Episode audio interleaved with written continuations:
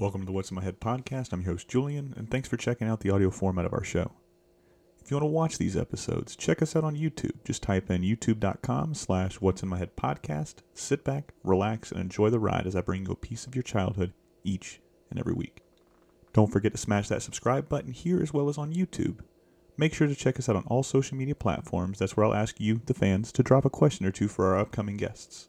You can find us on social media by searching at In My Head Pod. If you're digging the content, leave us a rating and review, as that helps us and other fans of pop culture find us. Enjoy the show. Ladies and gentlemen, welcome to What's My Head podcast today. I'm joined by Mr. Eric Kaplan. Eric, how are you, sir? I'm great. Thanks for having me. Anytime. Right off the bat, man, what does it feel like to, to have more men cry at something you worked on than Fast and the Furious 7 with the Paul Walker's death and then them editing him in there to ride off into the sunset. So what's it like to make more men cry by writing I'm proud, I'm proud of it. I'm proud of it. I think um, male crying is a good thing. Uh, I think uh, men are also victims of toxic masculinity, mm-hmm. and to be in touch with our feelings is all to the good, both for ourselves and for uh, whatever others we might be interacting with. Can't agree more. It feels good. It feels good. Next question. This is good. I think we're going to be able to get to some questions today. I answered that one. I think I kind of knocked it out of the park. So let me have your second question. It's for sure. It's another thing I'm pushing is drinking coffee from bowls. How come we drink uh, soup from mugs, but never coffee from bowls? Something to think about. You can check it out, uh, coffeefrombowls.com, which I don't own, but uh, someone ought to buy it and give it to me as a birthday gift. When's your birthday? February 23rd. February 23rd. So we missed it this year. Yeah, yeah. But for next year, assuming the internet sleeps on this this whole coffee and bowls tip, uh, then I'll be looking in my inbox for a gift from you uh, in 11 months' time. Ladies, and I'm pretty sure you're going to be amazed. There's, I'm pretty sure it's gonna something's going to happen at least. Coffee and bowls. Why not? Yeah. yeah. Dot com or dot net. Which one would you prefer? If they had dot com, you want to buy it out? Yeah. yeah. Well, we probably need to get all of them. Otherwise, there'll be some kind of lurid picture of naked ladies on .net, and it'll bring shame to the brand. Now, there's anything to be ashamed about being naked, ladies, but in our puritanical culture, it can generate blowback, particularly if you're hoping to pitch your website to to preteens, which I am. All right. Well, we'll try to steer clear away from that. Yeah, yeah. Like I said, let's get back to. They, they, they emerged from naked ladies anyway, children did, but nevertheless, we're very schizophrenic about that whole topic. this is going to be a fun one. I could already tell, man. Like I said, thank Don't you. man. Ladies and gentlemen, Eric here wrote uh, quite a few episodes, but one that the fans really wanted to know about more than anything really was Jurassic Park. Jurassic yeah. Bark, excuse me. Um, so I've never really had, uh, I've had a few writers and a few artists on here and we've never really went into detail as far as your method or method for writing but you specifically when you get handed something like this did they give you a concept the idea or did you 100% come up with my concept. Your concept. nobody gave it to me. Beautiful. So how, how does my concept. how does that work man? Did you have this the story in the back of your mind? Said hey i want to tell well i here's here there were two things going on. Well i didn't mean to interrupt you. Do you want to continue your question Oh no, you're perfectly fine. Go okay. it. Okay. Yeah. Well, I'm I'm interested in the topic of um, love and loss mm-hmm. and mistakes. So it, that's sort of my mind is sort of looking for ways to express that. Um, I was working on Futurama, which is about a guy who has lost his whole world, um, Fry. So I sort of thought, huh. And the thing that I suggested um, I've also been intrigued ever since I was a little kid by writing about deep time. Like always kind of like the idea of like a being that can survive multiple ages of the universe. Um, and this is something that comes up in Indian thought. There's a crow. In Indian thought, the universe is destroyed every few trillion years and then it's recreated and then it, it just goes through this cycle but there's a crow who survives these cosmic cycles of, of uh, boom and bust. So that always interested me. When I was a little kid, I was working on a story, although my mother said it was lunacy, but it was about some kind of a weird monster that um, it, the way it lives is um, it's like becomes like a gigantic dragon, and then it it becomes it sort of goes into um, suspended animation and then like thousands of years later it comes back to consciousness and it just finds itself as like a little worm living inside an immense skeleton which is its own skeleton from the previous uh, incarnation of this creature so so that had always kind of interested me it had interested me um, and then I pitched to David Cohen, who's the the you know creator, co-creator of Futurama. Um, what if Fry goes to a a uh, museum and sees his own mummified mother. Um, and and he was like, "Oh, that seems cool, but it seems like it might bum people out to have like a dead mother as this this central image of a comedy program." Uh, so I said, "Well, what about a dog?" So he said, "Okay, dog." Um, so that's that's how that story came to be. Um, and then kicking it around, it was pretty clear like, if this is a, a show where the moral is sort of like, don't throw love away, or, you know, if you're going to give yourself a, a story about um, why you shouldn't be with someone, that that story might be wrong, and the sort of the, the tragic loss of love, that it there needs to be a third uh, vertex um, and I hope I can use the word vertex with your audience, but you know, a third corner to yeah. the uh, love triangle. Um, so that was Bender. Bless you. Excuse me. Uh, I don't have COVID. Uh, I have allergic rhinitis uh, from the spring where yeah. I am. Um, but uh, yeah, hay fever, you could call it. It's, it's not a fever, um, but uh, and nothing to do with hay. Um, but um, this this this story kind of it came in sort of two pieces the first piece was like, well, he should be longing for some love and some connection with a being that he lost from his previous life. And then the second piece was there should be a a love or friendship or connection piece of the puzzle in his present life, and that's Bender. And that's sort of what created the story. Um, and then the final interesting personal piece of the puzzle was so I always knew it needed to end on a tragic note where we learn that the dog loved him all along and that he should have um, defrosted it or cloned it or whatever science fiction nonsense we we came up with to stand in for resurrecting this dog and getting it back. Um, and my grandparents, uh, uh, Edward uh, Kaplan and Doe Kaplan, used to play the piano and sing a song uh, popularized by Connie Francis uh, that's that had the lyric uh, if it, if it took forever i would wait for you. For a thousand summers i would wait for you which fit perfectly the story because the dog uh, had been waiting for him in that mummified state for a thousand years. So that was really a nice moment and that kind of tied it around personally for me. It became a story that was very personally uh, uh, connected with my own life with my grandparents. Um, and and that's the answer to that question with all of i just want to sidebar for just a second. With all yeah, of the episodes you've written have you tried to do that where you've tied it in personally whether it's some kind of connection you've had with a family member like your grandparents or? Well you know i mean i think i think writing is a little bit like being a spider. You you're sort of taking things from your insides and manifesting them into the world as a whole. So whether i try or don't try I'm going to end up doing that. I'm going to end up, and anyone who knows me is going to look at anything that I write and be like, well, that's that, and that's that. And he was always had this thing about this, and there it is. You know, I think that's inevitable. Any anytime you write from the heart, uh, and and you need to write from the heart to go to the heart. Yeah. Um, anytime you write from the heart, it's going to be an expression of of who you are, and that includes your childhood, your parents, your best friend when you were in second grade, all that stuff is going to end up in some sort of transfigured form in your writing. It's a little bit like a dream, you know, that sometimes you'll have a dream and be like, what, what was that thing that I was afraid of? And then you'd be like, oh, it kind of reminds me of this conversation I had or this thing that scared me when I was a kid, you know, because the dream, your eyes are closed. So the things that you're seeing have to be issuing from you mm-hmm. rather than from the immediate environment that you're in if you think about it. Yeah i got you.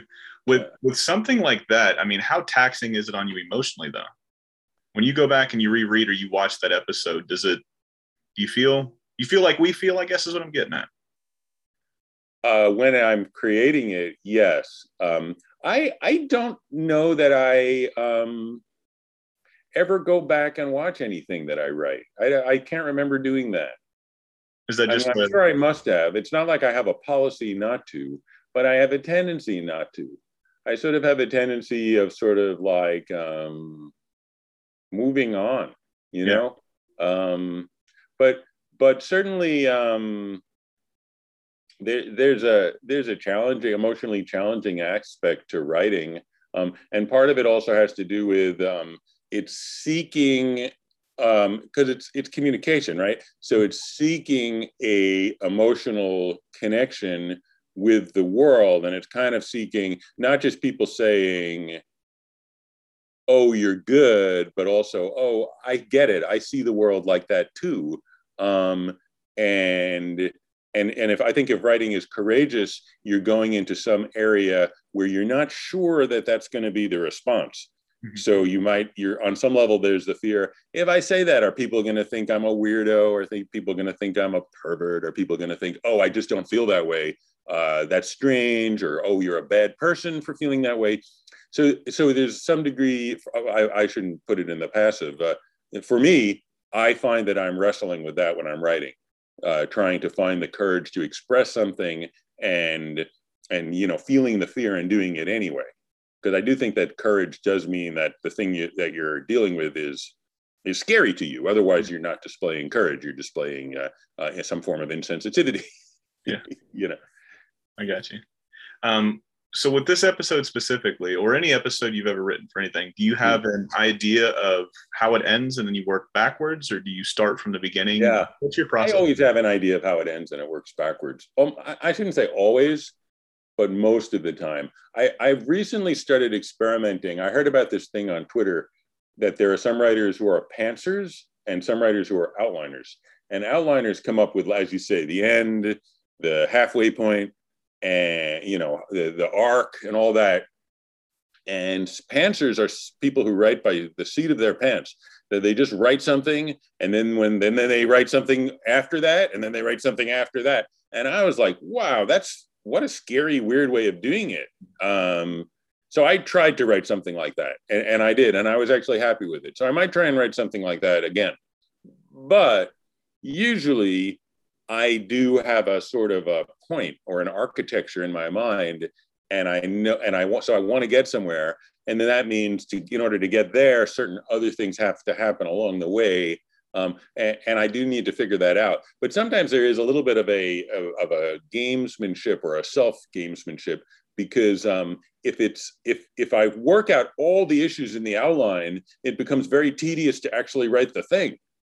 you know, because I've already worked it all out in the outline, and now it's just sort of like laying down bricks and maybe that's okay to lay down bricks but but sometimes i sort of feel like if there's some sense of sort of uh, excitement and fear in the actual writing that that will be transmitted to the reading experience so um so i don't know a little bit of both but but to me it does sort of feel, feel like i'm like i'm writing something now and i keep going back and forth about how it's going to end mm-hmm. um but i sort of know what's going to happen right before it ends so so I have that, and then I just don't know, like you know, what's going to happen at the end end.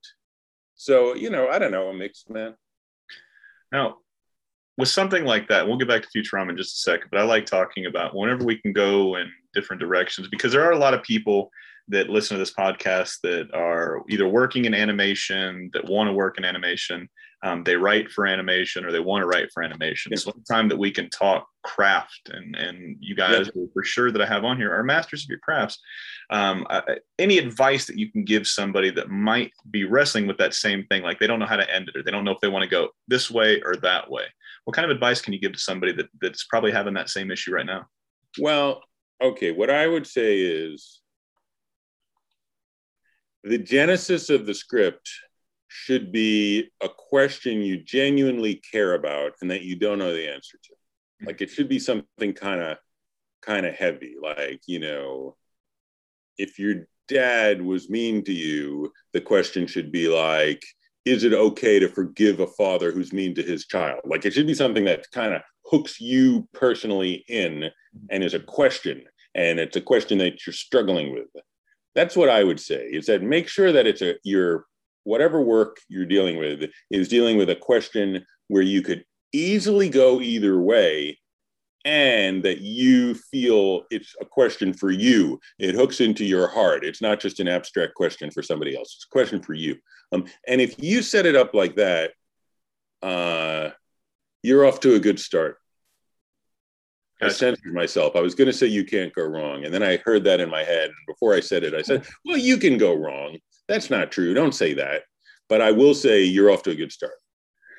Beautiful. Thank you for that, man. Like I said, there's a lot of people that, that really, really enjoy when you guys can go super deep cuts or you guys can give any wisdom that you've learned along the way. It helps. I think that that one is true. And, and, the other thing is, by the way, so I said, oh, your father's a mean alcoholic and you could write something about a mean alcoholic.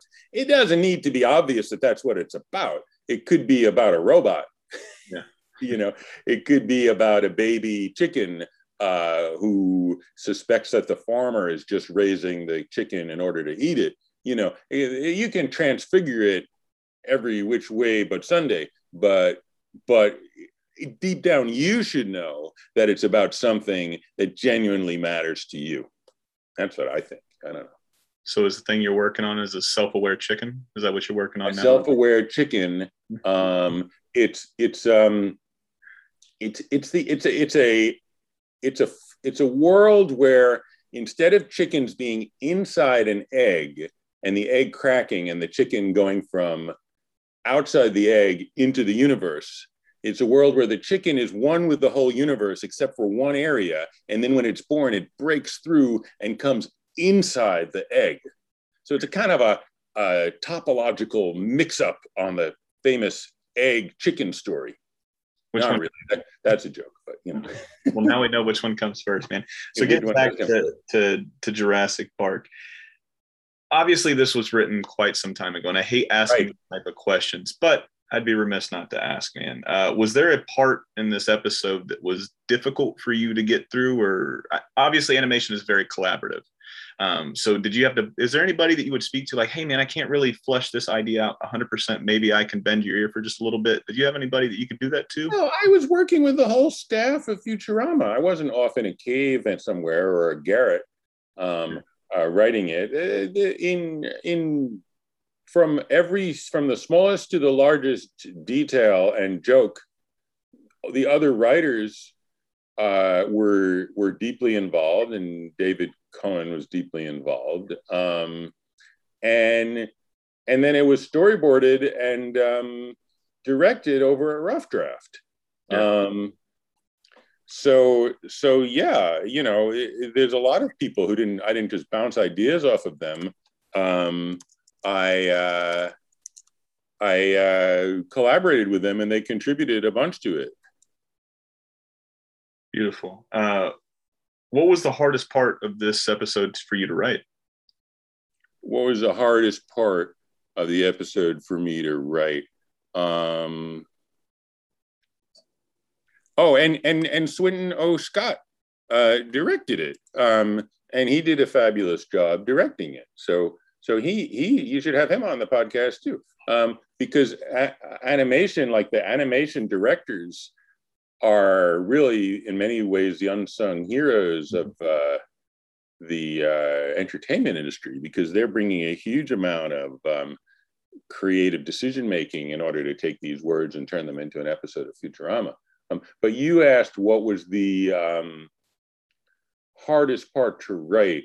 Yeah. Um, well, you know, I think committing to the tone was the hardest part. Um, I think in, in many ways, like like like there's structure and then there's tone. And structure is a very analytical thing and it's pretty easy to discuss. And tone is equally important, maybe more important, because very often what we come away with from a piece of art, like from a dream, is a feeling of emotion, the vibe of it. Uh, there's a guy, uh, Peli Grietzer, uh, he's a researcher uh, and, and, a philosopher, a literary critic, and he writes about the theory of vibe, um, uh, which in my mind has something to do with tone. Um, and it, it has to do with um, what are the sort of things that people could say or could feel or could happen in this particular aesthetic world. Yeah. Um, and I think that's remarkably difficult to do. Was very hard here because it was something that was supposed to be funny and sad, and not to whipsaw from one or the other, but to kind of be both. Yeah. Throughout, that was very hard, and and it really um, the music did a lot and and I wasn't hundred percent sure it was going to work until I saw the animatic with the music, mm-hmm. and then the music is sort of like, oh, so there's some jokes and stuff, but the music lets you know that it's okay to feel, yeah. um, and and you do feel, and that was very very um, unexpected for me. It was strange. It, there was an element of um, of kind of grace to it that just sort of like, wait a second, now there's actually some emotion coming through here, and it's a sad emotion. And then it was even like, is that okay? Are we allowed to put out a half hour space cartoon on Fox that makes the viewer feel sad? And I was like, well, I, I guess. I mean, no one's telling, no one's stopping us. So I guess we're allowed to, you know, which is sort of the one of the one of the basic questions of ethics is what can you get away with yeah did you ever get any kickback on anything did it did you get to say everything you wanted to say in this episode or was there any kickback or did you have to cut anything i, I get to say everything i wanted to say in this episode mm-hmm. um yes yeah. I, I don't remember any sense of me saying uh, i'm not a terribly soapbox kind of guy in the sense that usually I feel like whatever I have to say is going to be kind of uh, integral, like it's going to be in every piece of it, like a hologram, like it's going to be in every piece of it, um, or not in every piece of it. But it never feels to me like, um, oh, there's a particular sentence that I want to put in, and someone could prevent me from putting in. I mean, someone could prevent me from doing the whole thing, and and that's happened. Yeah. but but you know it's it's it's more going to be something kind of like like uh like imagine you took a a sponge and you put it in a in a glass of tomato juice mm-hmm. that the tomato juice would permeate the sponge so that's that's i think what my writing is like when it succeeds is a is a is a, a sponge soaked in tomato juice i like it man uh i'm gonna how do I Don't say let that? the dog get a hold of that, or he'll eat it, and you'll have to take him to the doctor. So, so we're talking we're talking dogs. This whole dog this whole episode was on a dog. Uh, mine's actually sitting right behind me. Oh, can we see him? Bring him on. Bring yeah. him in the camera. Let him ask a question. Hi, dog. Here, she's Hi, the fabulous dog.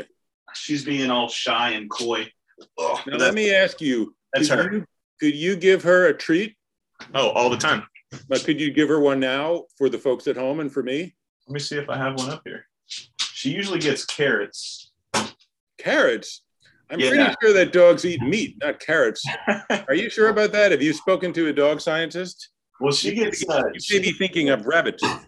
She gets rabbits eat carrots. Dogs uh, eat meat. Dogs, in fact, eat rabbits. Ironically enough, for the rabbits for the, for these ones i have to be very very careful on what i give them because the diet that the dogs are on uh, i've got two huskies um, i always wanted one when i got out of the navy uh, and i didn't die i was like you know what i've always wanted a husky it's my favorite dog i loved i loved these dogs i loved wolves back in the day um, and i was like i always wanted one so i got this one and then i was like you know what i got a female maybe we should try to get a male and then maybe we can breed them Great we'll idea. One try, and then if it works, it works. We'll get them fixed, and we'll go from there. Yeah. Come to find out, the male didn't know which side to fuck, so we tried to help him. Yeah, we tried to help him out. Did, did it have a? I mean, did it know there were two? Like, did it try a couple of sides and then ultimately? No, it just tried. It just tried face fucking the entire time, right? So. yeah, so what a foolish and perverted dog. so I, I I texted the uh, I texted the breeder and I was like, hey, uh, you know, he's not really trying to find like he's trying, but he's not finding the right spot. They're like, well, sometimes you got to help him. Sometimes for the oh. first time, you got to just put him back there, and then they can do the work for the rest of them. Ladies and gentlemen, if you've made it this far into the episode and you're where you're talking dog fucking now, congratulations. But so we helped him out, right? So her name, the red one, is Ollie, right? That's yeah. my that's the one I got when I got right out. And then the other one I got was Diggle, because I don't know if you ever watched the uh, Green Arrow TV show they had on the CW not too long ago, Arrow, but uh, I named him after Ollie, Oliver Queen, and John yes. Diggle. Diggle. Yes. yes. So I've got Diggle in my arms, and she's like, just put her put him on the backside, right? He'll do the rest of it. So as soon as I picked this him up, this is a stud. You yes. have two females, and then I you have, have I have one male, one female. Okay, which is the female is Diggle or the female is Ollie? Female's Ollie. That's the one I just showed you, the red and white. Diggle is the male. Yeah, Diggle's the male. Can we bring Diggle in here for the podcast? Oh no, he's downstairs playing with the kids. So next time, next time though, I'll make sure I bring him up. And he's loud as shit too. I had to actually start breaking him up between uh t- between the episodes because I get a lot of fan people just, hey man, put your dogs outside, put your dogs outside. Are they, are they Malamutes? No, they're Huskies. So they're not mute. The Malamute being a mute and the husky being a non-mute, the husky being a they're loud as shit. So, what's the end of this of this dog intimacies tale? Oh, uh, so we I they were like just put him on the back end and he'll do the rest. So I picked him up and then he looked at me like, "Come on, man!" Like I was cock blocking him, right? So I go and I put him and he just looked over at me and then slumped off like he was just defeated. So I'm like, "Huh." So I texted the the breeder again. So I was like, "I did what you told me to do." he looked defeated. And then she was like, What do you mean defeated? And I was like, I literally put him where you told me to put him. And uh, he just he sulked off like like I cock blocked him. And yeah. she's like, huh. She's like, well, he may not be ready because he's about a year old. They say studs are generally a year for for for uh, for when you want to start. So I said, yeah. okay, we'll wait the next heat cycle because each heat cycle is about six months to eight months apart, depending on the dog. So we tried again, same thing, went straight for the face. And I'm like, man, what the fuck is going on? And it's getting a little hot in here. Not because we're talking dog fucking, but no, no, you may be getting uh, emotionally aroused. Maybe I know my fan's off because it's, it's, starting to make this real weird noise too whenever it starts going. Um, so I had it turned off. But uh, so we tried it again six months later. Same thing did not want to have anything to do with it. And if I tried to help him, he was like, man, fuck this. I'm just going to go sit over here in the corner. So eventually we just said, screw it. We got them both fixed because I was very afraid. We had actually lost uh, a year ago, or yeah, a year and a half ago, a year ago, somewhere around there. We lost my mom's dog. My mom was living with me for a little while when she was in between moving from West Virginia. You listen to the podcast? Um, well, she shares everything I does, everything I do, and she was my number. Without listening to it, interesting. Okay. Yeah, sometimes, yeah, sometimes she'll listen, sometimes she won't. But uh, she wasn't really what's into. Her name? Lori. Hi, Lori, if you're listening. so I'm gonna make sure she listens to this one because she'll get a big kick out of all this. So, uh, but well, she won't get a kick out of the story I'm about to tell. But oh. she had a she had a 120 pound golden retriever, right? He's Might about six years old. Uh, he you would think, but he was just a massive dog. The the the. I didn't, they, didn't know they ran so large. Oh, he he was a big boy. He wasn't fat because he he was very fit. He would have been a perfect stud if that's what what he was meant for. He was just a beautiful dog, big dog, sweetest dog in the world too. Uh, he ended up getting cancer, is what we th- uh, think. He had oh. stomach cancer, and uh, she came inside. She was crying. I was like, "What's wrong? Where's Mac?" And she's like, "Mac's laying outside. He can't can't get up." So I was like, "Oh shit." So I go outside and I look at him and he can't get up. His gums are all white pick him up and I'm taking him to the to the car and he dies in my arms. Right. I'm sorry to hear that. Well, he came back because all of the blood had rushed to his stomach. And then when I picked him up, he was so massive and picking up 120 pound anything from the floor at complete dead weight is almost impossible. Luckily, I fucking gutted through it and I could get him up and I could get him to the car. They took him to the hospital. He, you know, he did not make it to the hospital. He ended up passing away. But the only reason I tell you that story is because that's why I fixed the male and the female because I was so afraid of because he my my male is a big dog, so he's about 95 pounds. They have a they run the risk of getting prostate cancer if you let them get too old without getting clipped. So that's the first thing we do. I didn't want to try anymore. I didn't, he wasn't interested in, in trying to trying to mate or trying to breed. So you know we got him fixed. But I don't know why we're talking about dog fucking. I guess my question Do you think I'm trying to remember like I, I don't remember a time when I didn't know how personally. Yeah. But I don't know if I if I heard it from someone in the schoolyard or I saw a movie or something. And I'm wondering if the dog growing up around people like whether he would have needed the example of an older dog, like if he saw another stud uh, being intimate with a female bitch dog, whether that would have made him think, oh, I think I'd like to do that, you know, but but not having had that experience, maybe that led to his confusion. Maybe that's what it is. Because sometimes, of course, he, he also I don't think knew, and and I was never I've never been in this position. You're either going to have sex successfully now, or you'll be castrated tomorrow. Yeah. no well, pressure. There, there's there's always something to say because you always like I can't do this, I can't do this, and you see somebody do it, and you're like, oh shit, maybe I can do it. And so maybe maybe we just start. What was it? Uh, it was fucking coffee from a bowl. Now yeah. we got dog fucking dog. Well, I don't want, I don't even want to put that one out there, but yeah. we got to make infomercial. By the way, we cannot get that because I'm sure it exists. I'm not searching for it. Me neither. but yeah, it exists, sir. I'm pretty sure there's infomercials on. We're yeah, we're both men of the world. We're not naive. so getting back to to you in Jurassic Bark. So I figure with this one, because like I told you before we hit. Oh, by the way, here's another thing. The name came from David Goodman, not from me. The title Jurassic Bark. David, David, Goodman, Goodman, huh? Uh, so when you guys write an episode, I like how we segued right back to it. When you guys write an episode, do you guys come up with the names yourself, or is that something that's usually come out from outside? Maybe one of the we come up with the name ourselves. Okay. Do you ever do you remember what the name might have been first, or were you just stumped on a name?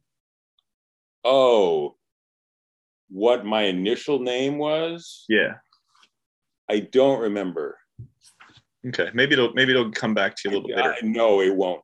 No, I guarantee it won't. I do remember that my initial title for "Why Must I Be a Crustacean in Love" was a muck crab. Um, yeah. And people found that stupid. But then Matt Groening continued to find "Why Must I Be a Crustacean in Love" also to be stupid, with the reasonably good argument that the word crustacean sounds nothing like the word teenager at all. Yeah. Um, but but I I I found the the clammy ham-fistedness of it to be funny. Yeah. Um, which is a risky thing to say always because then you're sort of like, so the the thing that's good about your joke is that it's not funny. So what would it take for your joke to not be good? It seems like you sort of figured it out. So everything you do is right. Um, but in any case, yeah, I did initially think, yeah, a muck crab. But as for what this one was called, I don't know with an episode, how long do you guys usually get to write it? Oh, and by the way, Seymour Butts was not my idea. That the, calling the dog Seymour was not my idea. Making the dog look like what it looked like was entirely Matt Groening. Uh, well, not entirely because there was a character designer, but he was he was writing team on that. Um, so there's tons of aspects of this thing that that I not just didn't entirely do, but did zero percent what the dog looked like, what the dog was named, what the episode was called. Um, I'm sorry, but what was your your next puzzle? Oh, uh, I was just asking. Uh, well, first off, before we ask that, because I was going to ask you how long do you have to write an episode? What's your favorite Matt Groening story? Do you have one or favorite interaction you might have had with him? Favorite interaction with Matt Groening. Um, no, all my interactions with Matt Groening tie is equally good. They're they've all been delightful. What's, um, what's one you think of when you think of Matt Groening? If that's a little bit easier. Oh, or a little bit uh, more.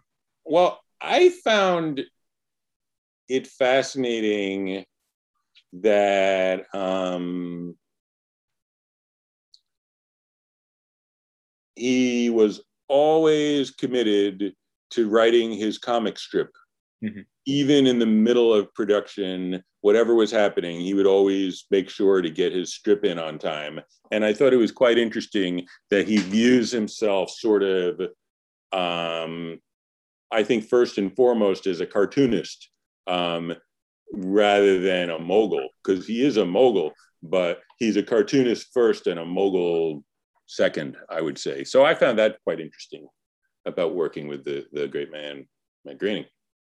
Cool, man. And uh, last question before we rotate into fans' questions. And the only reason we're cutting this one off a little bit earlier is because, ladies and gentlemen, you guys submitted more questions, and I told I told Eric this more questions times three than anybody's ever submitted. I, I was blown away, uh, and that sounds like a backhand compliment. I don't mean it that way, Eric, at all. Um, no, I'm happy that the fans are asking questions because if you don't ask questions, how will you ever learn?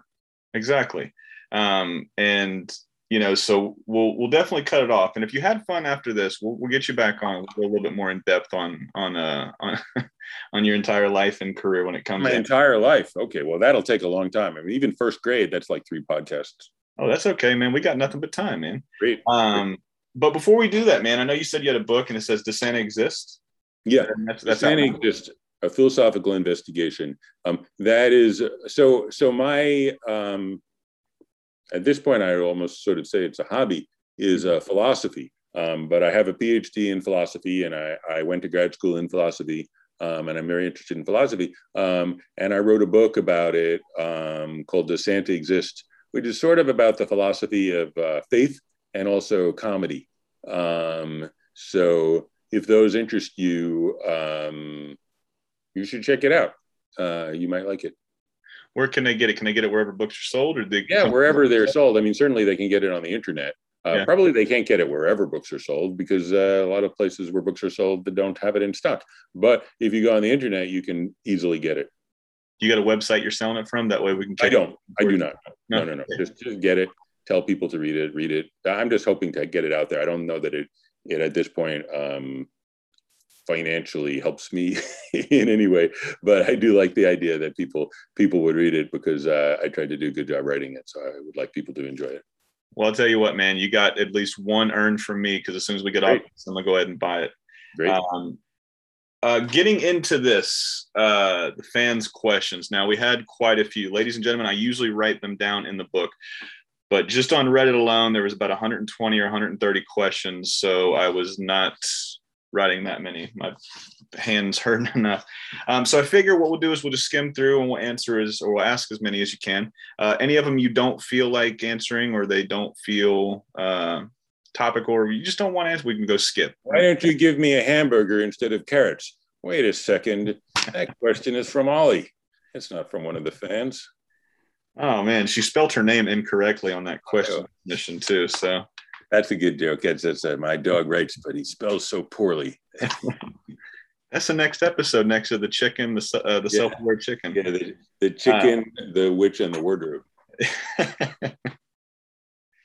you gonna animate it or is it live action? Uh, I'm gonna I'm gonna do it with uh, with finger puppets. Yeah, yeah, animation. yeah, I'm make I'm making the finger puppets uh, out of old um, toilet paper rolls, and and once I have used enough toilet paper for the because it's got a cast of thousands. Um, yeah. once I've I've used enough toilet paper to have enough rolls, we're going to start principal photography. okay, jump six six five six wants to know. Hey, jump six six five six, how you doing? Uh, my actual question is which of the episodes that you wrote are your favorite and which overall episode is your favorite? So one that you wrote is your favorite, and then one that somebody else might have written is your favorite. So my question is my actual question. Are there fake questions that Jump 6656 has been putting forward up until this point? Maybe. Why, why, okay, but we're going to answer Jump 6656 actual question. Is this specific to Futurama or just anything on the Earth? Let's go one Futurama, and then the one that you didn't write. We'll go non-Futurama for any TV oh, show. But I'd like to do. I'd like to do. Um, well, okay. Look, one that I didn't write was the pilot to Flight of the Conchords, which I think is great. It's a great pilot. It's really funny. It creates a beautiful tone. It's terrific. Um, one that I did write, um, I enjoyed. Um,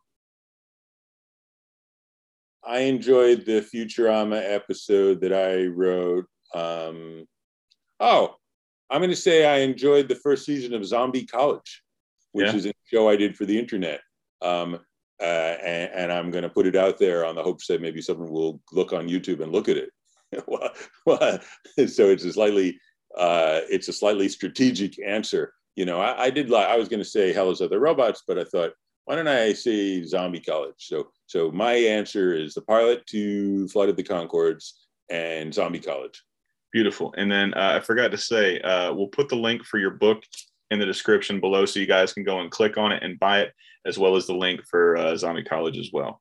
Um, that way you guys right, and and and both of them are safe for work, so don't worry about it. Beautiful. Uh, Precarious sixty nine wants to know, giggity. Uh, where do you keep your? I wonder what the source of the precarity is. Maybe they're located on top of a a a cliff. Maybe that's a little bit of a joke. Anyway, go on. Where do you keep your various lengths of wire? I keep my various lengths of wire in a drawer. Yeah. uh, Bunt Pop Cake. He didn't have a question, but uh, they didn't have a question. A statement or a command? I know this from studying speech act theory with John Searle. If well, he was just he was just Pop Cake has a command. He was just replying to precarious. He was saying, "I've seen so many excellent questions in the comment section, but none is oh shit, that's a tough word. Scintillating as this Scintillating. one. Yeah, I need an answer to this question. So you got your answer. You got um, your answer. Um, bun, bun? cake. Yeah. Bun cake. Uh, Hudson wants to know. I, hope that's right. Uh, what were some of the cardinal rules you followed while writing the show? Were there certain givens that everyone understood and stuck by? Well, a funny answer to that question was one of the rules was no time travel which was then spectacularly broken. Um, so that was a strange rule. Um, I remember a rule was the professor is not does not perv on younger women. Mm-hmm. He can be callous and weird, but he's not pervy. I thought that was an interesting rule. Um, I think uh, this was perhaps a, I don't know if this was explicitly stated as a rule, um, but it had an element of, it was sort of a background understanding, excuse me, which, thank you, which was that uh, the story should be, they should work as science fiction. They shouldn't be goofy um, spoofs Mm-hmm. Like it's not like Mel Brooks's Spaceballs. Like like they should work as if if they weren't funny, they would be good or at least serviceable science fiction stories. So I think that was a that was a background understanding. I don't know if it was ever formulated as a rule. Maybe it was, honestly maybe it was. It was very congenial to me like i liked that. So so i don't know that i necessarily had to be called into the principal's office about it ever but uh, it, it was certainly our understanding set by david and matt of what we were doing. Gotcha. Uh throw away for me 90 90 90 why did, 90 90 90 why did they choose or not why did they why did you choose to have the ending jurassic bark be so sad don't get me wrong, it's powerful and bittersweet, but it's really sad and kind of ruined my day when I first saw it. LOL. So why did you ruin this, guys? Well, I have a I have a whole a whole I'm ready to preach on this one, man. so one thing is I think there's a tendency or sometimes we feel like we don't like to feel painful things. Yeah. So, in order to avoid feeling painful things, sometimes we adapt a strategy where we don't feel anything in order to avoid feeling the painful things. But this, in my view, is an understandable but mistaken strategy for life because it means you don't feel good things either. And then why are you even alive if you're not going to feel good things or bad things? You might as well be dead. So yeah. I think um, it's very easy and maybe more easy for the male gender, but maybe everybody has their strategy to go through life numbed. Mm-hmm. Um, and one of the things that um, I'll just call it art. One of the things that art can do is what Kafka called it can be an axe to break open the frozen lake of the soul. Mm-hmm. So, one of the things that art can do is it can counteract this tendency, which we get from ourselves and we get from our family and we get from our culture and blah, blah, blah, to numb out. Um, and one of the things art can do is it can make you feel your feelings and notice your feelings. And that can make you a more self aware person. And it can also sort of lead to you not missing out on your life, you know, because if you're numbed out, it's like you're not even there for your own life. So that's why I'm okay with art that causes people to feel emotional pain. Because I think it's it's even like even like if you think about if your if if your leg falls asleep, the initial feeling of the, your leg coming back to sleep awake is is uncomfortable, oh, yeah. but it's a discomfort that we like you know because it, it, at the end of it we're more in our body we're more aware of our lives. So so i, I think that's that's why. Um and the point of this particular one was that sometimes people through no fault of their own miss out on love. They come up with a story about why they're not going to accept love in their lives or they're not going to connect with someone who's out there hoping to connect. And that story can be very plausible as fry's story was very plausible but wrong. Hmm. That's sort of the moral of this less of this show. Um, I, like most of my shows, I think don't have morals that you can state quite as neatly as that, but this one does, and that's the moral that sometimes you can come up with a story uh, about why you should avoid love that's plausible but wrong. That and so therefore it kind of means if you're thinking about whether to go for it, like some, you know, should I have a child? Should I marry this person who likes me? and you're like, I want to be 100% sure that I won't make a mistake, you're kidding yourself. You will never be 100% sure you won't make a mistake. Um, and that's sort of another like ancillary moral that there's no way Fry could have been 100% sure he wasn't making a mistake.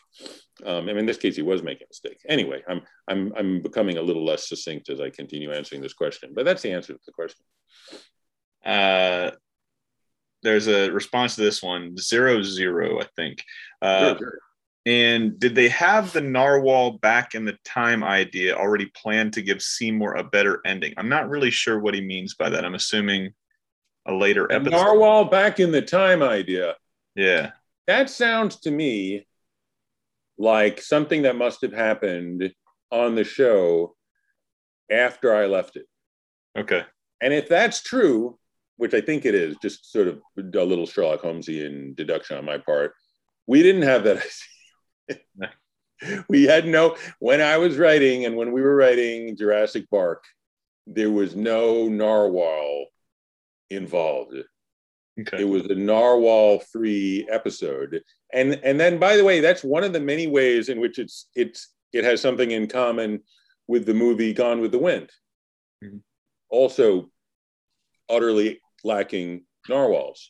And I think Godfather 2, um, although maybe there are people out there who know that film better than I do, but I don't think there's any narwhals in those three three uh, films. Uh, or one of them is a TV show, Narwhal Free. Uh, man, I should have scrolled down just a little bit further, and I would have seen what you just beautifully put as far as art. Uh, somebody got to it as well. Uh, that's called Art Fam, and that was by F underscore C K Y O underscore. So I can only imagine he's trying that's to buy the letter U.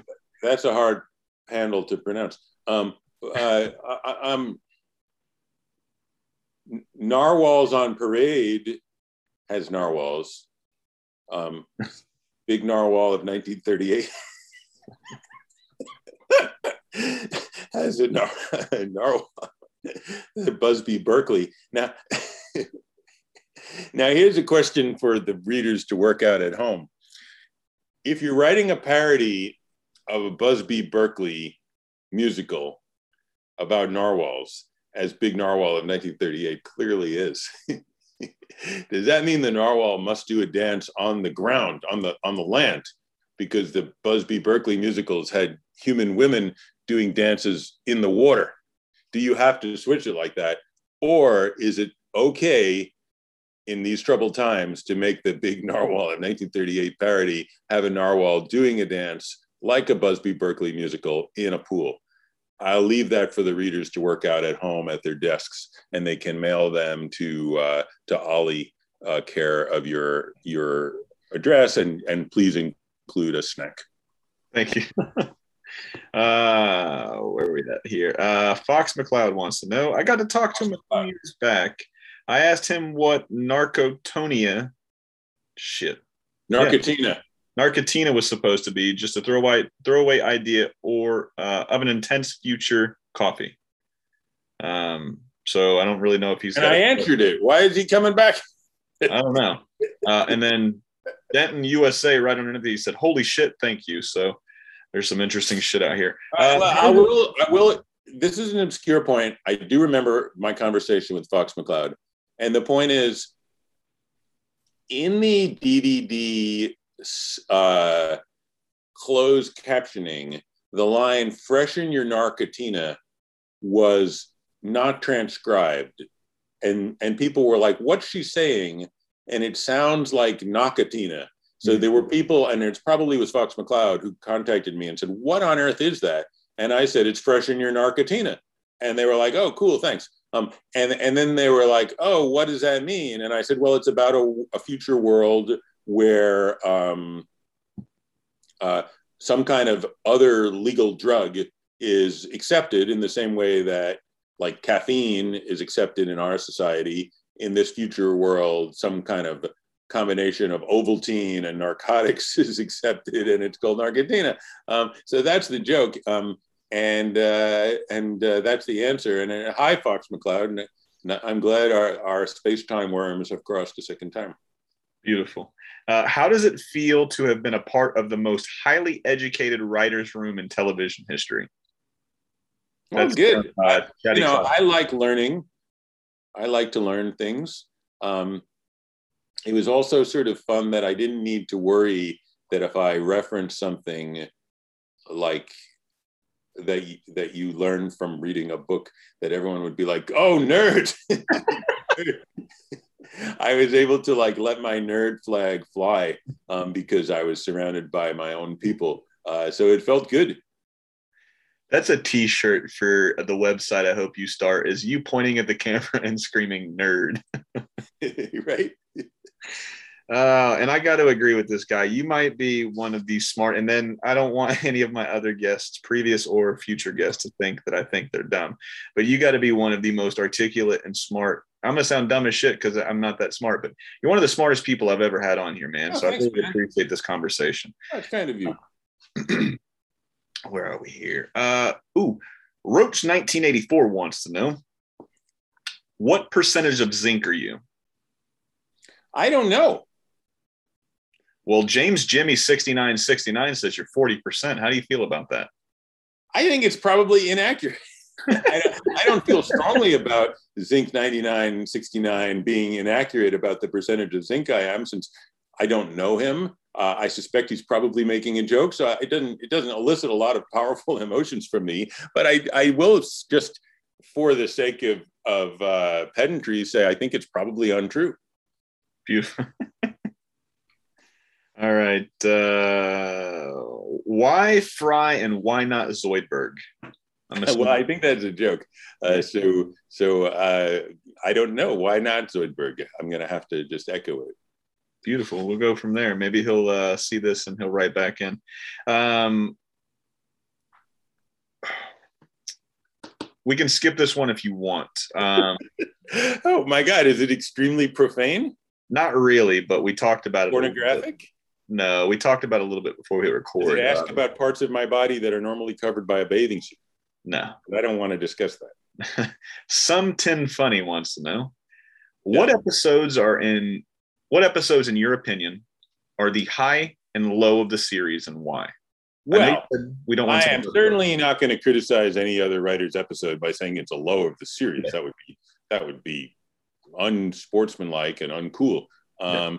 Which are the high? I really like the Farnsworth Parabox. Honestly, I, I get a real thrill out of that one because it's so funny, but also so conceptually clear. Mm-hmm. Uh, that I really enjoy that. Um, so that's really that's a really solid, like a really good episode um, by Bill Odenkirk. Um, I think uh, Ron Weiner's episode, "The Why of Fry," mm-hmm. is extremely good. Um, I'm going to say those, but but you know, there, there's there's there's precious emeralds and rubies in all the episodes of Futurama. So, 100. percent uh, Cy Vibes wants to know uh, what's your favorite subtle joke, gag, or background feature that we might have missed? Okay, I'll tell you one that I like. I don't know if it's my favorite, but I can, can recall, which is um, At some point, a race of evil brains are trying to bring an end to the quest for knowledge by demolishing all facts one by one. Mm-hmm. And one of the facts that they demolish it says something like 17 is greater than five. And this is a joke about the ontology of facts, because if you think about it, there are an infinite, there's an uncountably infinite number of facts like that. So you could never destroy all facts by putting them in a row and having doing 17 is greater than five, because clearly there's another one, which is 17 is greater than four, 17 is greater than three. There's an infinite number of facts like that one. So you will never be able to destroy all facts by putting them in a row going down a conveyor belt. so, so I like that joke because I had when I was in grad school, one of my um, I, I had to do a thing called an oral exam where uh, four tough professors would pepper me with questions about three topics, and one of my topics was about the ontology of facts. Um, so, so that's a subtle thing that I think may have skated by many a viewer who doesn't think about these things. And, and I'm not suggesting, don't get me wrong, that they should. Yeah. I'm not saying they should be thinking about them, but they might miss it if they're not thinking about it. Quantum Time Loop wants to know. Quantum Time Loop. Hi, Quantum Loop. Did you know the show would be so accurate to today's society? If so, is it accurate to today's society? I don't see any walking, talking robots going down the street, much less going into suicide booths. I, I don't know. I find that a strange question. I'm gonna have to. I'm gonna have to challenge one of the uh, presuppositions of the question. Okay. Well, his second part is null and void then, because if so, What's if so, what made you realize it was going this route? Um, oh yeah, I find it's a strange thing. I don't think Futurama is terribly is is a a great prediction of life in 2022. I don't know, man. I mean, I'm sorry I can't play ball with that one. Maybe if I thought more about exactly exactly what feature um what's his name quant loop uh quantum time loop quantum time loop yeah i would be curious to know what quantum time loop um is referring to to answer that question. Oh, I'll tell you another joke that I liked because I think it was the first joke I ever got in Futurama, um, which is while Fry is frozen in the froze tube, mm-hmm. we see a montage of history. And that history includes an invasion by flying saucers that destroys New York and then the construction of another city that looks the same out of medieval castles. And that was my pitch. And then it's destroyed by another team, another invasion of flying saucers. And this is a reference to the Scienza Nuova of Giambattista Vico, who uh, believes that history is cyclical. Um, I guess it's also a reference to Ibn Khaldun, but I was not familiar with Ibn Khaldun at that stage in my wayward youth. Um, but that's a, that's a background joke which I think uh, I enjoy because it's it's sentimentally important to me. It's the first joke I got in, um, and uh, and people might miss it. Um, and I think it's kind of interesting this issue of uh, of cyclic history. Got you. Uh, where are we at? Who was your favorite character to write? Was there oh, one? Zoidberg. Zoidberg. Zoidberg. Zoidberg. Yeah. What made him so fun? I know well, it's a stupid question. He's like a he's like a talking lobster man. Yeah. Uh, and and that makes a character fun. In fact, when I I had a meeting with uh, David and Matt, I think it was in the Fox commissary, and they had boards with the designs of the different characters, and they there was a pile, and they were going through them, and I was like, wait a second, show me that one, and that was Dr. Zoidberg. Um, so I like it. I like him as a his a talking lobster man humanoid. Yeah, I had a I had Billy West on uh, last year. What did he have to say? Oh man, he he he said that working on Futurama, and most people will not go and say, "Hey, this was my favorite. This was my least favorite." Billy was one of the most open guests I've ever had. He said that was the most fun I have ever had on anything I have ever done Amazing. He that, yeah, he said he said the right from the writing to the animation to the voice acting to everything made that a special and perfect show. And then I think I haven't had too many people on. I think it's only just you and, and Billy so far, as far as Futurama goes. Um, I've had you know a few people on from The Simpsons and King of the Hill and stuff like that. But as far as as that era and that style of show, I haven't had too many of you guys and gals on yet. Um, but the two people that I've, well, I got to assume, what would you say was that probably one of the most fun times, or was that the most Absolutely. fun? Absolutely. Absolutely. I really liked it. And one of the things I really loved about it was it was really written from a point of view of love. We were really writing stuff that we loved, that we wanted to do, and and I think in some kind of schmoopy way, the audience picks up on that. That the audience is like, this is something that's written from a pure place rather than from a transactional place. Rather, it's not a trying to trick you into watching it's not a cash grab for sure. It's not. definitely heart and soul to it. Yeah. Um, favorite truck stop sandwich? Falline's Fist wants to know. Oh yeah, worm egg, uh, Impruviant worm egg sandwich, no question. And then Root My Lands wrote in right after favorite truck stop sandwich was put, and he said the sandwich heavy portfolio wins again. Um, so it sure does. Yeah, Unth the God wants to know: uh, Should Bender be allowed on television? Should Bender be allowed on television? Yes, although it seems that television might be going away. So we might need to ask should Bender be allowed to be streamed? Um, what do you think? And, and, you know, considering that urine is allowed to be streamed, I would say Bender is at least as good as urine, so he should be allowed to be streamed as well. I mean, urine does stream when it comes it, out. It better be allowed to be streamed, or you must go and speak, seek a urologist quick.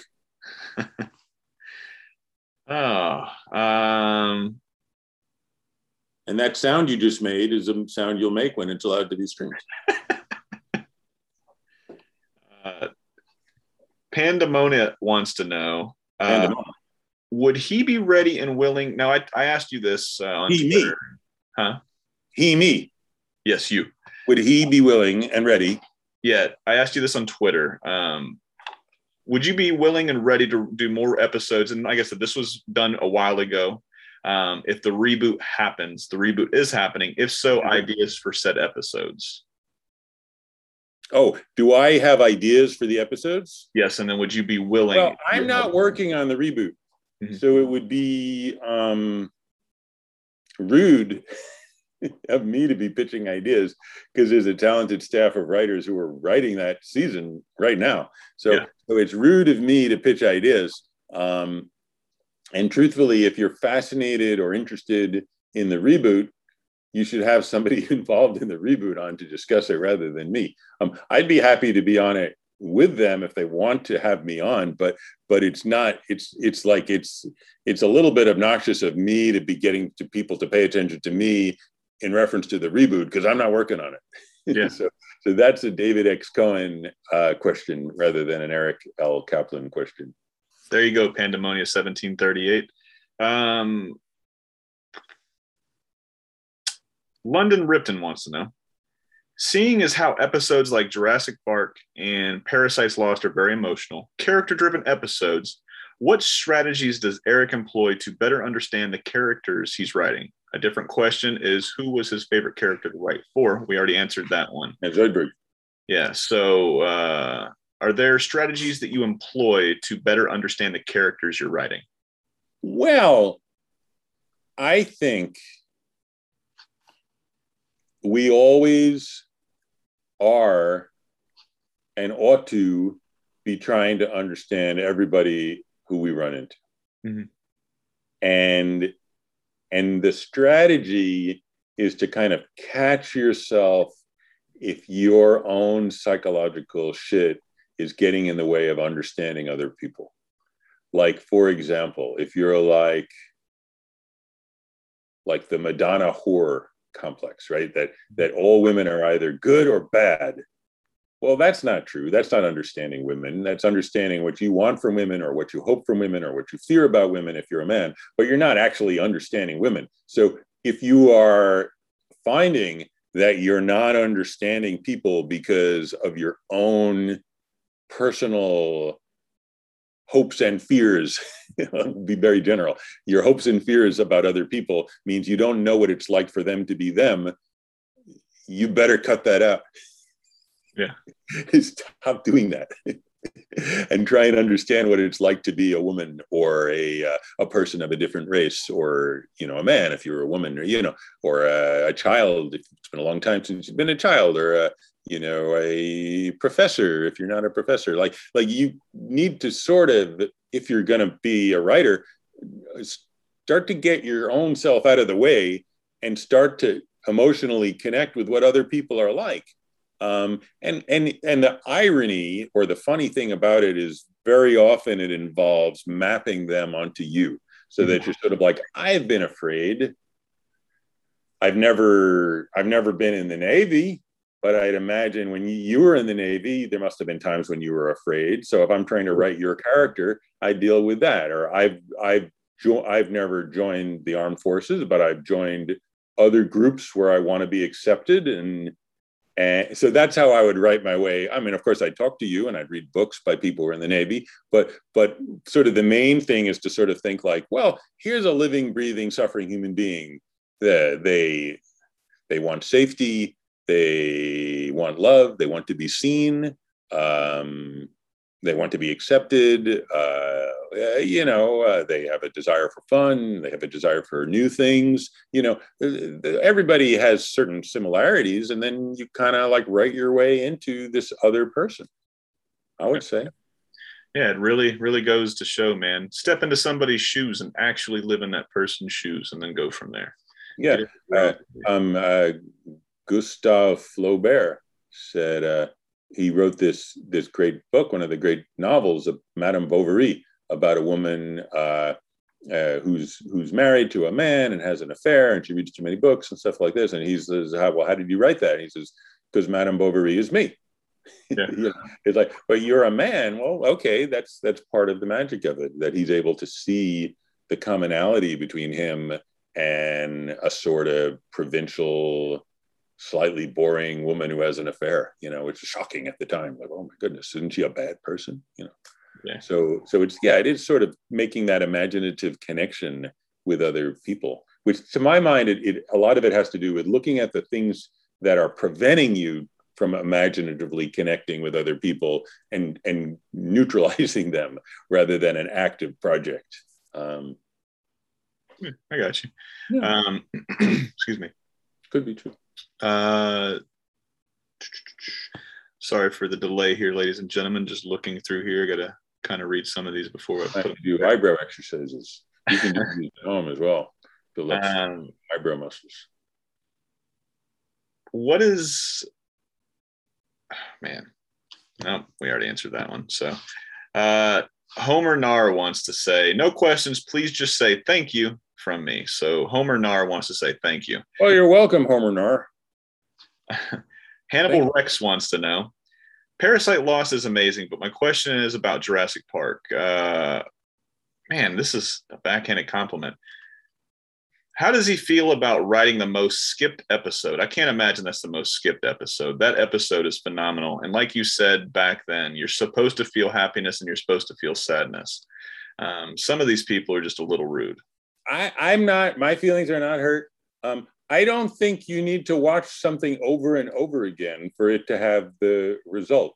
If you yeah. watch it once and it had an effect on you, I'm happy. You don't have to spend your brief time on earth watching it over and over again. you can you could read or watch something else. That's perfectly okay.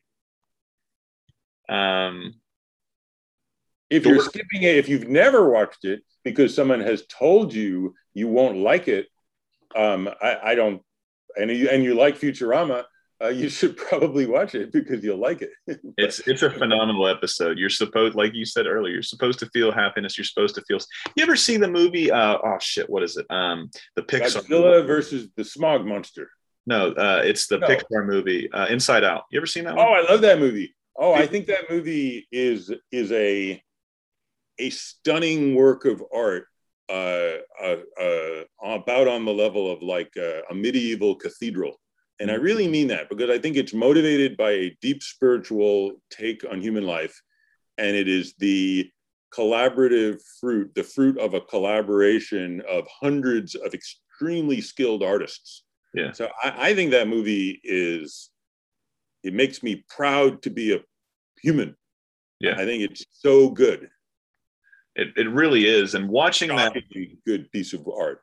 Watching that as a dad and having two kids, one 12 and one eight months old, mm. um, you for me, I don't want to put any words into anybody's mouth, but for me specifically, I look at that and you think, man, I don't want my kid to feel sadness, just like she didn't want her herself to feel sadness. It's the same thing. If you could take somebody's pain away, right? You want to take that pain away, but then you you realize if you take that pain away, you're taking people's experiences away. You know, I've I, in a long or a short way of saying this, I've learned more by fucking up than I ever have crushing it the first time out of the park, right? So I loved how I could watch that and feel different ways at different times, if that makes any sense at all. Like looking at it as a dad, I would feel one way, but I was like, if I if I didn't have any kids and if I was a single single bachelor type of dude, I would feel this way because I wouldn't want my friends or, or my family members to feel sadness. I mean, I'm pretty sure you got a better and a more articulate yeah, I think you've expressed that very lucidly. I yeah. agree with that. I agree with that. So, but yeah, it was uh that was uh one movie that I absolutely loved and you know your point earlier just you know nailed it home right? So you got to have the good if you got to have the bad or you got to have the bad to have the good you know? Yeah, so. Sunshine is you know if, if we had sunshine every single day it would feel normal right? But we have those days where it rains you're like oh shit we're supposed to feel nice in the sunshine. Yeah. So, um, every day a holiday to sport would be as tedious as to work but when they seldom come they wished for come.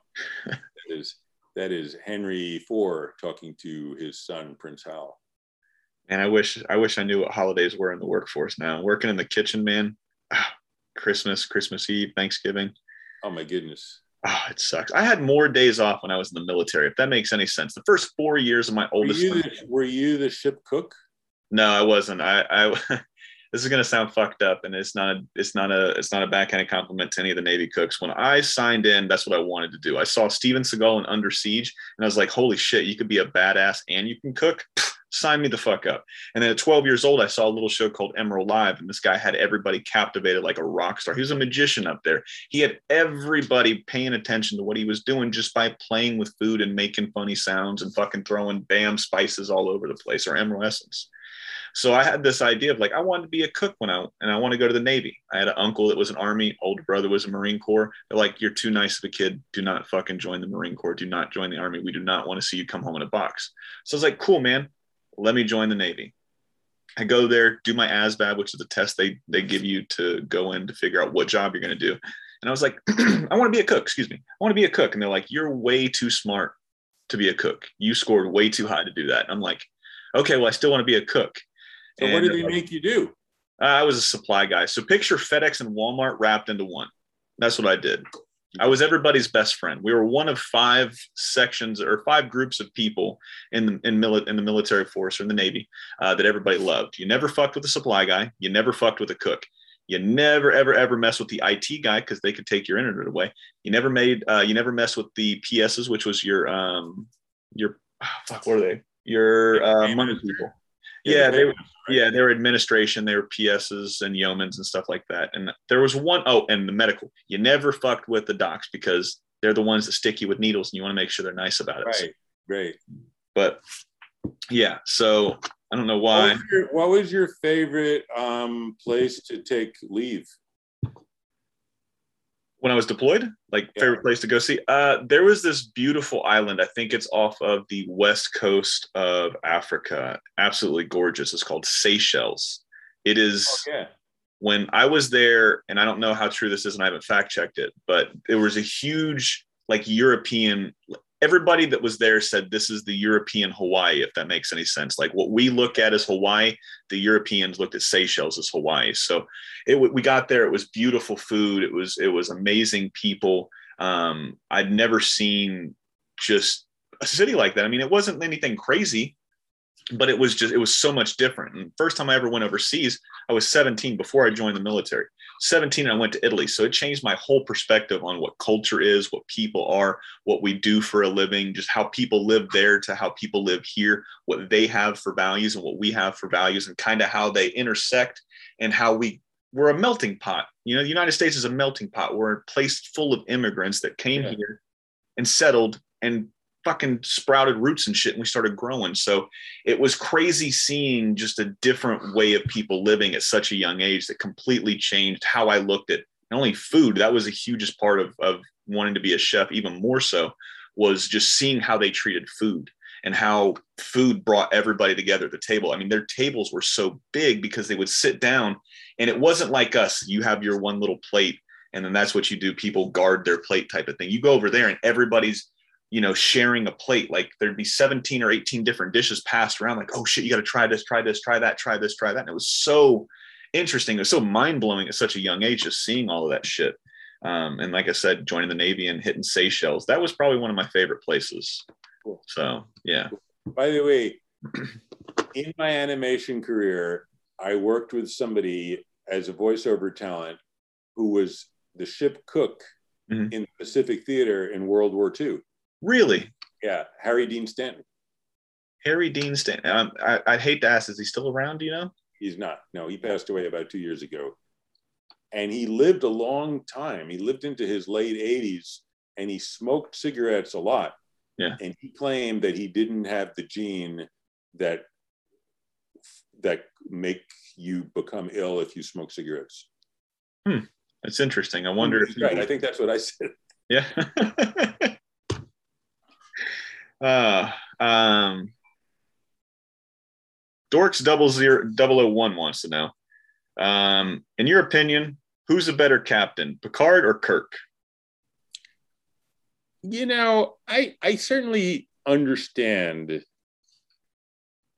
the Picard argument, which is that the captain of the ship should not be going down mm-hmm. with the search party. So I would have to say that from a rational point of view, Picard. But from an emotional point of view, I grew up on TOS and I never really cottoned to next gen. So for me, Kirk is not just the better captain, he's sort of the only captain. Gotcha. Um, uh, tell him Jake Jake Lopian, I think. Jake so Lopian. Tell him I love Tears in Heaven, brilliant song. Okay. Oh, I, I get that. That's a joke that has dogged me since the age of 12. Yeah. You, you get the joke, right? I do not know. The joke is that Eric Kaplan sounds a little bit like Eric Clapton. gotcha. this is the joke that I'm quite familiar with. Um, this one's a fun one. G Unit 11111 wants to know. Unit 11111. Why don't they make more suppositories? How many more G Unit 11111? How many more will it take to, to satisfy you? At least one more. I don't know. uh, ask him, the person deleted their name. Well, their name much might be deleted. I don't know. Ask him, is it canon that Seymour lived with Lars? Tell me it's canon. Tell me Seymour living with Fry when he traveled back is canon. I must know. I'm not going to answer any questions about um, the post Jurassic Bark adventures of Seymour because I don't know. Okay. I, I, wasn't involved in that uh, epoch of Futurama. Gotcha. Now, I always tell people I'm not a, uh, what's the word? I'm not an expert on Eric. I'm not even an expert on Julian. Uh, I'm just fans of what you did. So are if, you uh, named uh, after the apostate? No, my mom told me I was named uh, when I was. They they she said we were undecided, or they were undecided on a name. So apparently, uh, when I was born in 1989, August 13th, 1989, um, there was a news article that she had read uh, in the newspaper, you know, either a few weeks before or maybe a month or two before I was born. And it was right when the mafia was starting to get seriously downsized by the uh, by the FBI, right, with the RICO yeah. Act and all that other shit. Yeah. Uh, and then she saw the name Julian in there, and she was like, I always liked that name, and then I figured, yeah, that was a good name.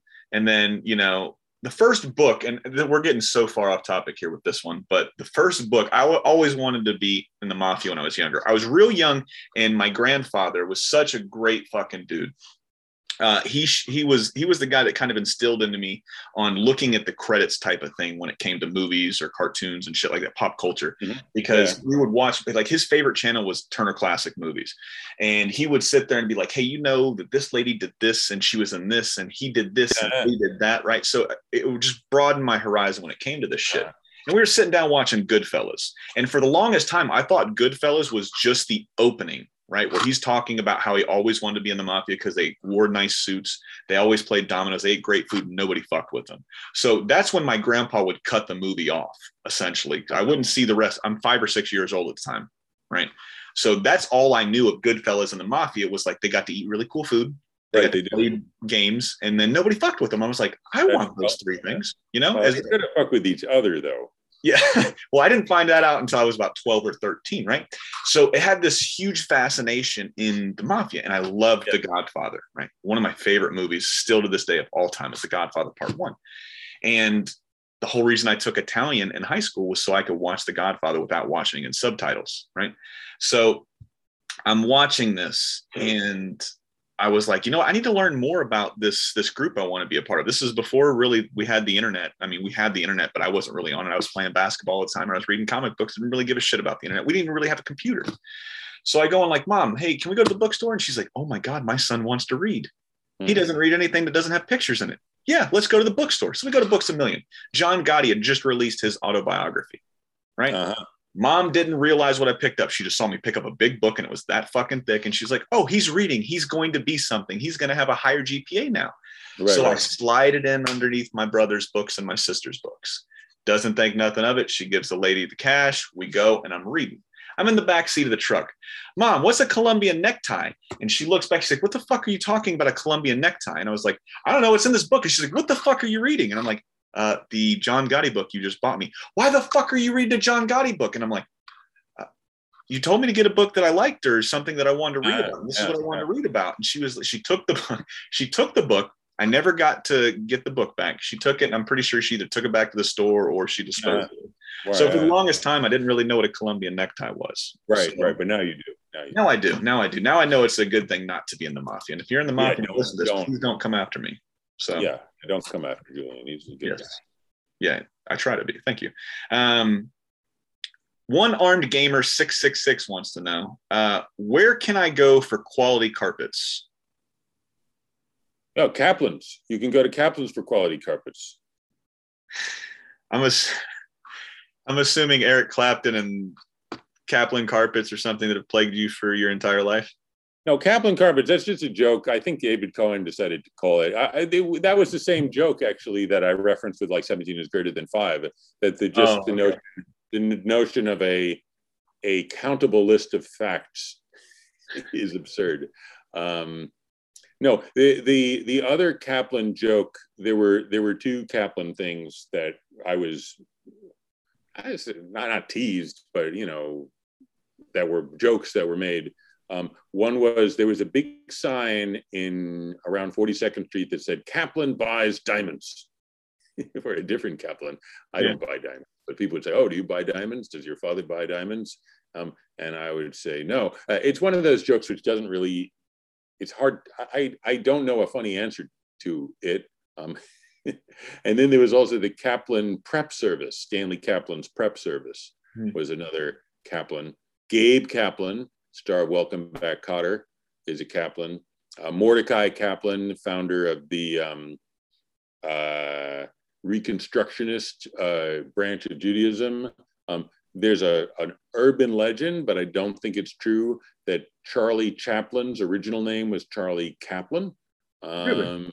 Yeah, I don't think it's true. So, not really.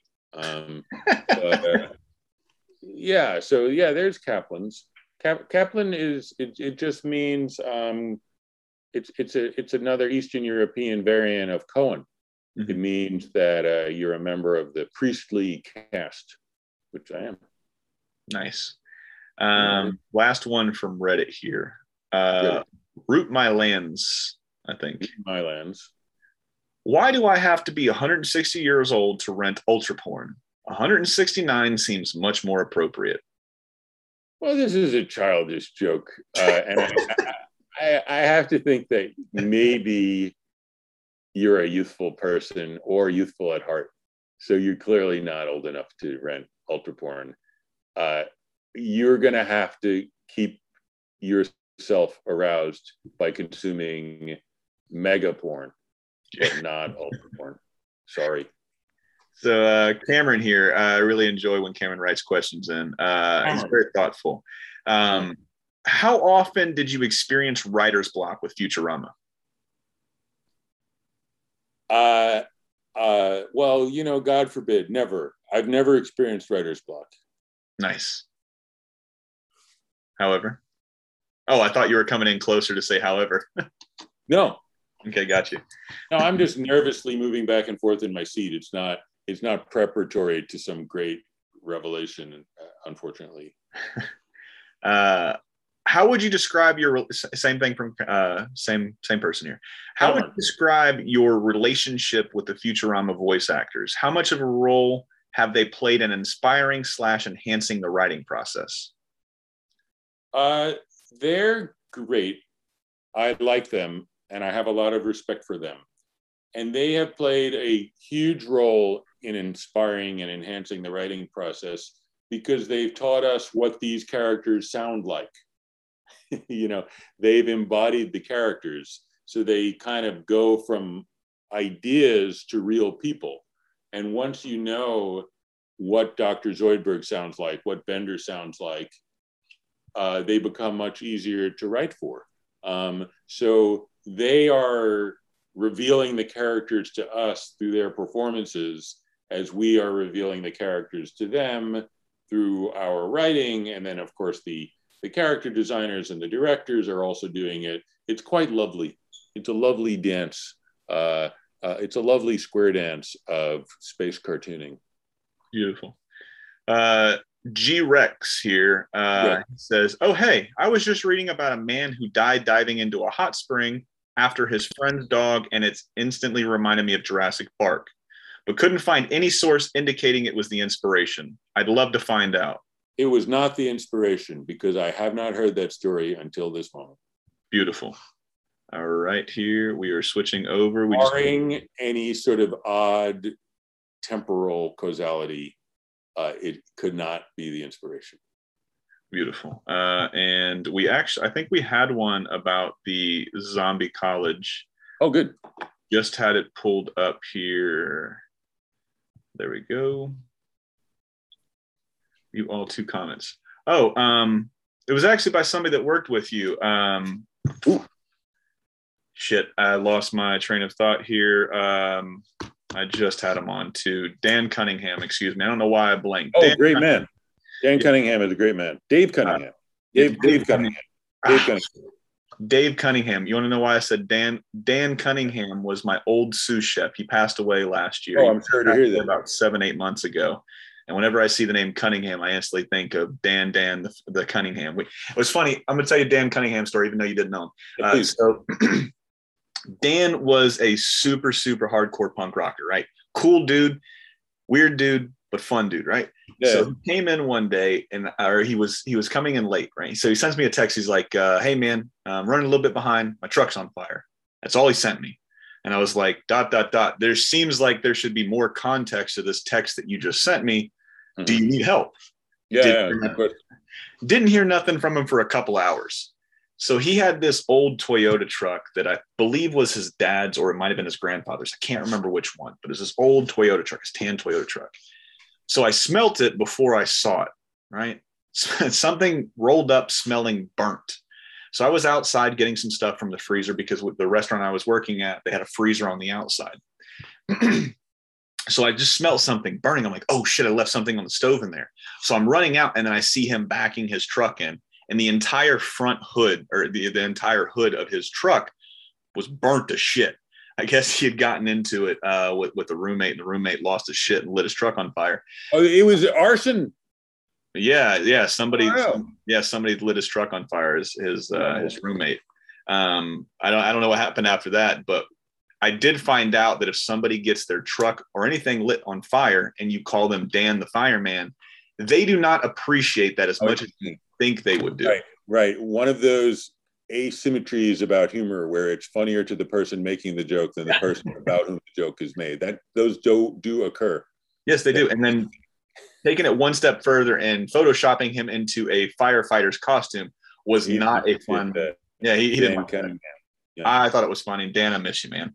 Um, but uh, Dave Cunningham says uh, Eric is a great guy and a superstar talent. Worked with him on Futurama and Zombie Challenge, so it really wasn't a uh, or Zombie College, excuse me. Um, yeah, so he, he worked with the Zombie Challenge is not a bad idea for a show, by the way. Maybe it's a prequel. I'm going to take that. I'm going to take Zombie Challenge. I'll make sure I get the website for you, and I'll gift that to the next year for your birthday. Totally. Um, challenge. Moy underscore tunes. Uh, anyway, I, I back at you, Dave Cunningham. You're a great artist and great man. Moy Moy Tunes wanted to say he's a he's a fellow animator. Well, I'm not a I'm not an animator, but he's an animator.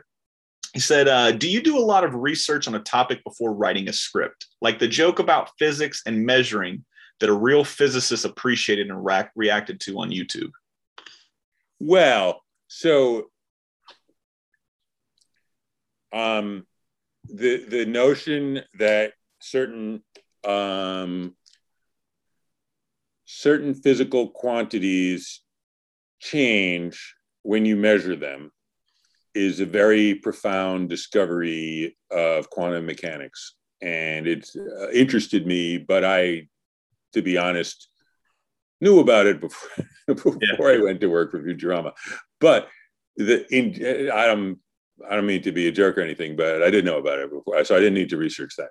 But I will certainly research stuff a lot, you know, um, a lot, uh, uh, sure, because it's it's I'll research things by reading, I'll research things by talking to people, you mm-hmm. know. I mean, it's it's uh, you know, you, you, people's lives have a lot of thickness to them. People's lives have a lot of detail and you will always be thin compared to reality you know like in the same sense that if you are a painter you'll see them they are painting real things that they will go and look at a cauliflower and paint it because the cauliflower has more to it than our conception of a cauliflower and that's the same thing with a like a chef like I can imagine what a chef is like and be like, well, you must be stressed and you know you must care about food and you, you know all that. You must have feelings about the customers you don't share with the customers. All that stuff is true,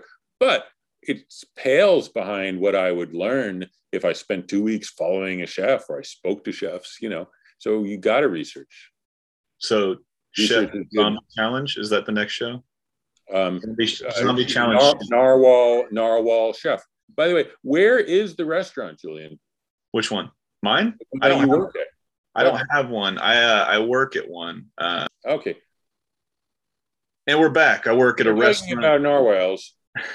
I work at a narwhal restaurant. I don't know that a uh, narwhal originally etymologically means nose well. Mm-hmm.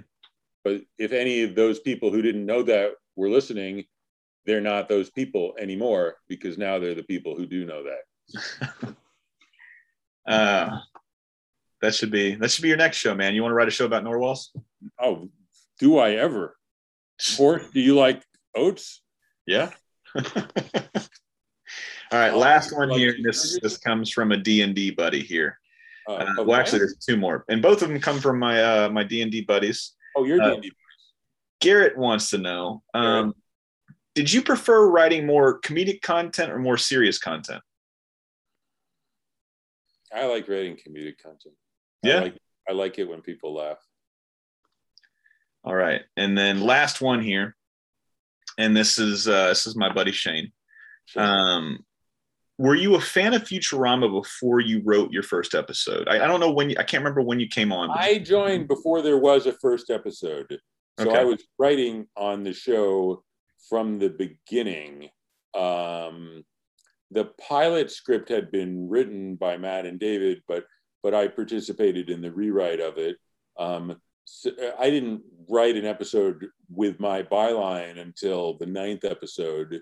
So, yes, I was a fan of the first eight episodes, but I was also working on them. So, so yes, I was a fan, but also working on them.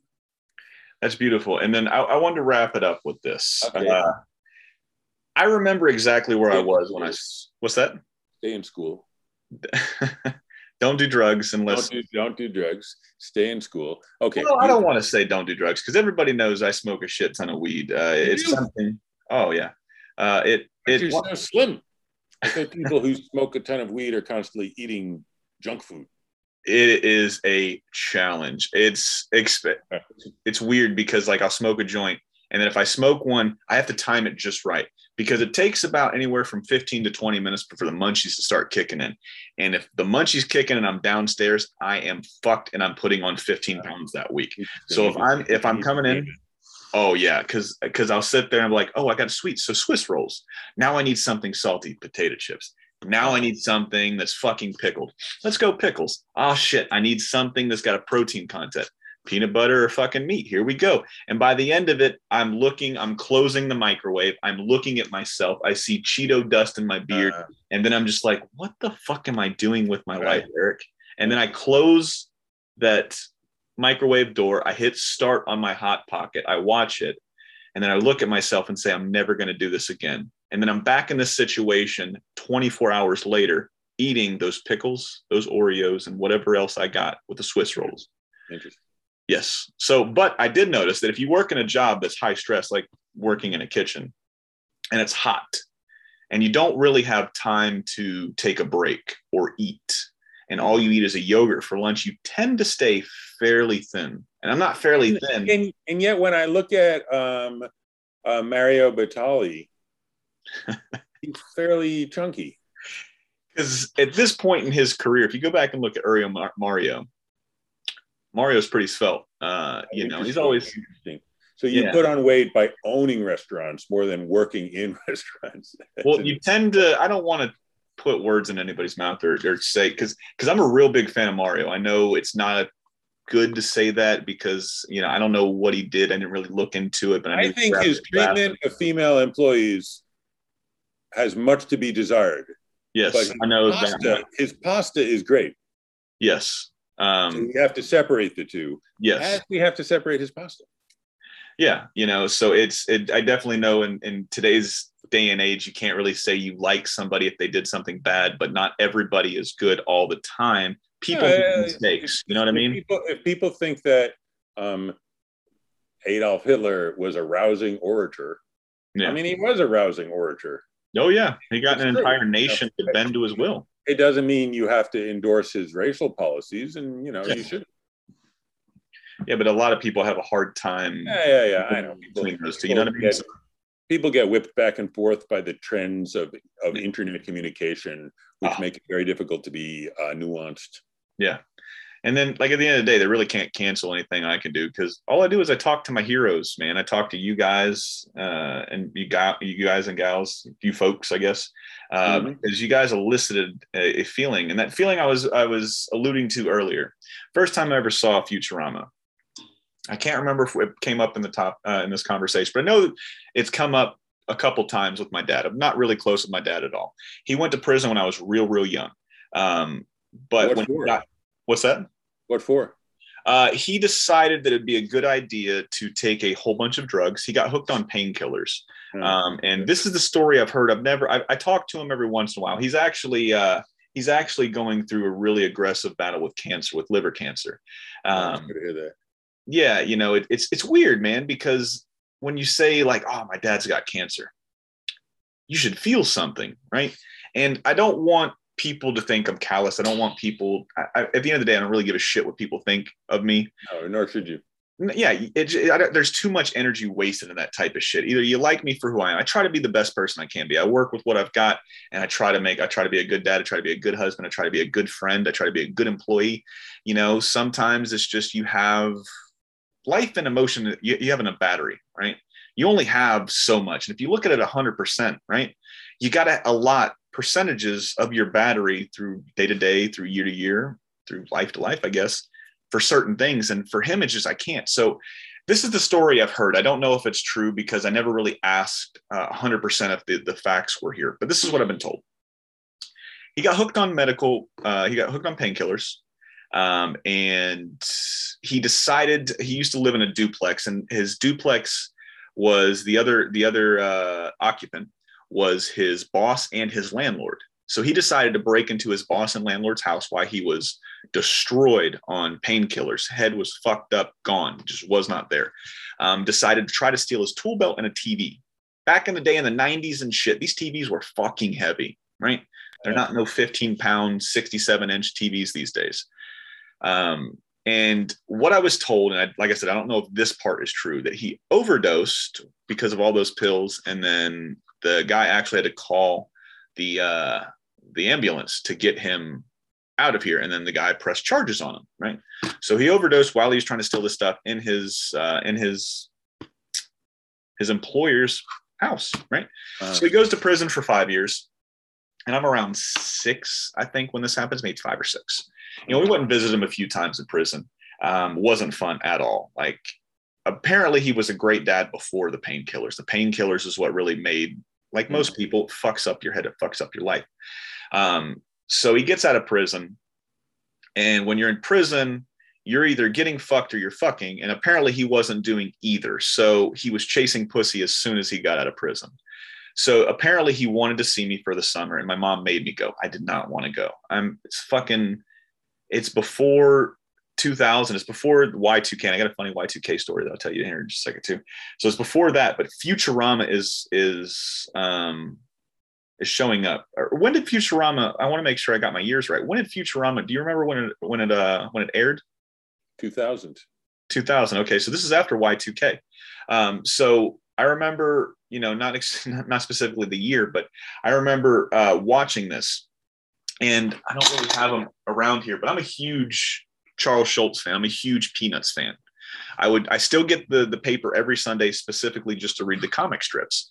So I remember sitting in my grandma Faye's um, like a little office building area. They had a TV out there. It was where my dad was staying. He had this little room off side of the garage and he was laying on a cot and I would sleep on the couch because they didn't really have much space for me anyways. And he was staying with his parents because he just got out of prison. So every Sunday we would get the newspaper and I would get the comics, right? So I remember staying up really late because I wanted to hang out with my dad. I knew that much. I want I haven't seen him in a long time. I wanted to hang out with him some way, but he was off chasing pussy. Um, and I got to wrap it up right after the story. So he was out chasing pussy.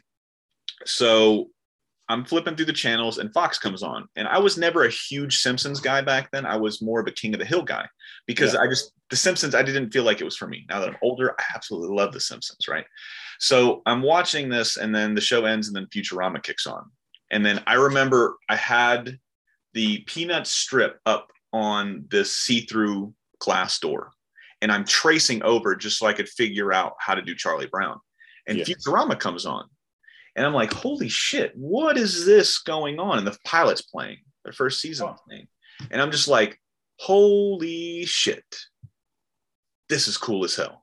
I got to keep doing this. I got to keep watching this. And that was my first foray into Futurama. That's how I found Futurama, waiting for my dad to get home so we can hang out and we could talk and we could play and shit, to drawing on this glass window because I wanted to be an animator when I was younger, to watching Futurama.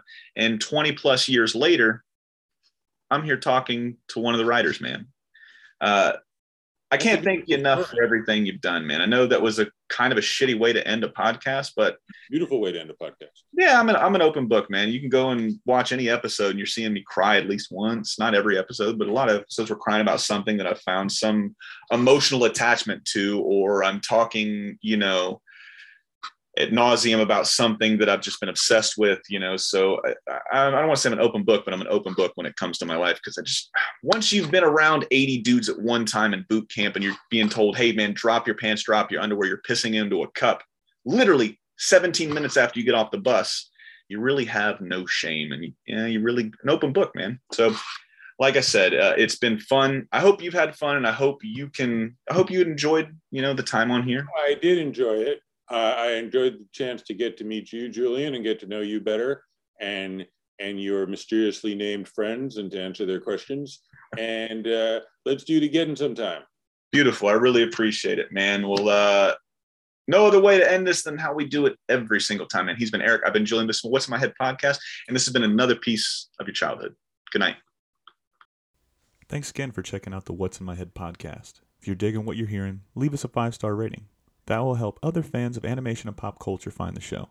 Don't forget to smash that subscribe button, tell a friend, and I'll see you guys and gals next week. Good night.